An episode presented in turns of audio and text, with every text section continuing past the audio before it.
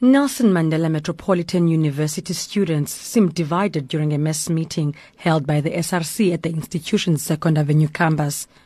Some are calling for a shutdown on Wednesday, while others, mostly DASO followers, were against this action. SASCO leadership has called for unity among student political organizations in the fight for free education. SASCO chairperson Lufefe Mkhutu says they decided to embark on the action after realizing that there's no agreement between students and higher education department on free education.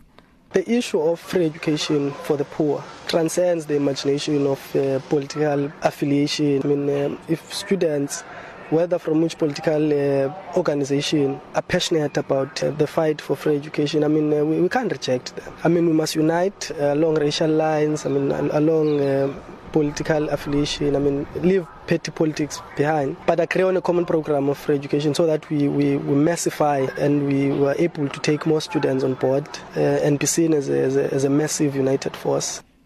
The SRC at the institution is concerned that this will not only affect students academically, but financially as well. The institution is supposed to go on recess this coming Friday, and fears are that students might have to rebook transport to get home. There is also concern that this will affect students who are supposed to graduate in December. SRC President Nicholas Nyati says they will try and engage with SASCO. As an SRC, we will write to the university management um, and try to set up a meeting with SASCO um, to tell them that, look, we all want the same thing.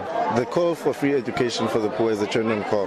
But how we get to that um, destination is what will define us as a generation. University management has confirmed that exams were cancelled today. NMMU spokesperson Zandile Mbabela says the institution will engage students on the issue. Negotiations and discussions between uh, management and students is still continuing, um, and we're also aware of a call that was made um, at the students' mass meeting today of a campus shutdown tomorrow. Um, and as negotiations continue, we will keep updating, um, you know, via various communications channels as to what will be happening tomorrow. SASCO is expecting other institutions across the province to also embark on the PEC call for a provincial shutdown. I'm Olwethu Matsipane in Port Elizabeth.